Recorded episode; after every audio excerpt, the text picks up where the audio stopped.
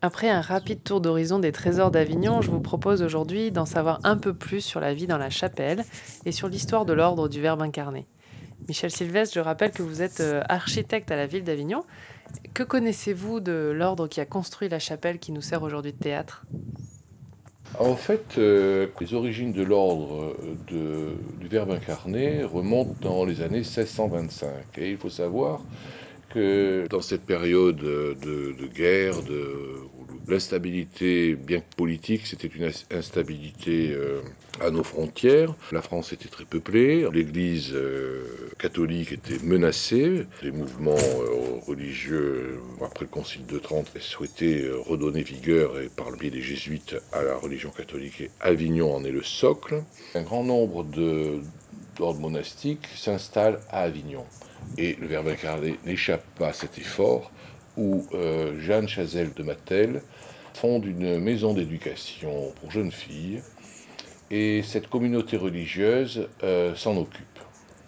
Rapidement, cette euh, congrégation s'installe à Avignon et souhaite acheter et bâtir. C'est ainsi que la chapelle fut consacrée dès la fin du XVIIe siècle et la communauté s'installe. Et à quoi servait exactement ce couvent?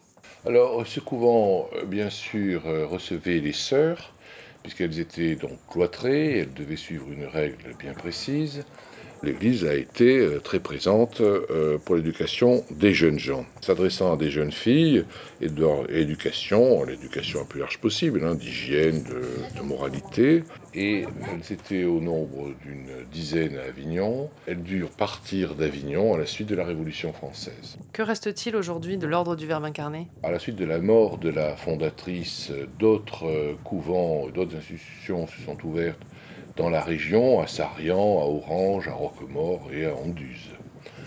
Euh, il reste donc ces bâtiments. Cette institution a perduré euh, et existe encore aujourd'hui.